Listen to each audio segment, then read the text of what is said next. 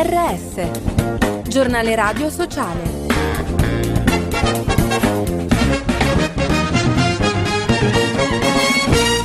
Benvenuti all'ascolto del giornale radio sociale in studio Giuseppe Manzo. Donne, vita, libertà in Iran al 21 gennaio sono stati uccisi secondo il movimento per i diritti umani 525 persone di cui 71 minori. Sono state arrestate circa 20.000 persone. Ascoltiamo Rosita Shoai del movimento iraniani residenti a Napoli. Oggi la lotta iraniana è per riconquistare la libertà e la, la, la cultura perduta perduta relativamente perché eh, certo l'identità di un popolo non si può eh, nascondere, non si può eh, come dire, ehm, disappropriare un popolo della propria cultura e le cose che ci sono state negate per 43 anni. Rimuovere questo odio. La Fish Onlus denuncia le frasi violente e sessiste dello youtuber Sdrumox contro persone con disabilità e transgender. La federazione ha chiesto alla polizia postale di intervenire per la rimozione immediata dei video.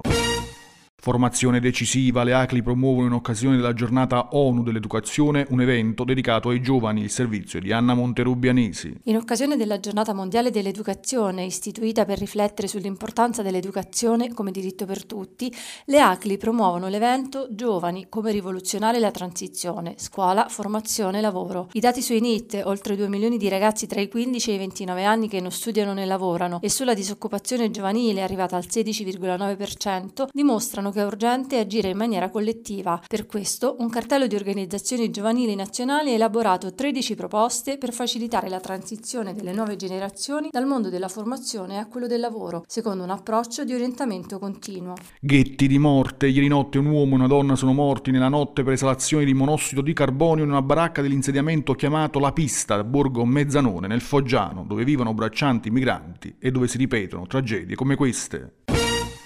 Pellicole d'autore. Al via la tredicesima edizione di Astra Doc Viaggio nel cinema del reale, rassegna curata dall'associazione Arci Movie in sinergia con l'Università di Napoli Federico II, Coinor e Parallelo 41 Produzioni con il patrocinio del Comune di Napoli cartellino bianco. È apparso per la prima volta nel derby femminile tra Benfica e Sporting. Durante il match una persona sugli spalti è stata colta da malore, così il personale medico di entrambe le squadre si è precipitato in soccorso riuscendo a mettere in sicurezza il tifoso. E con questo è tutto per notizie, approfondimenti e podcast www.giornaleradiosociale.it.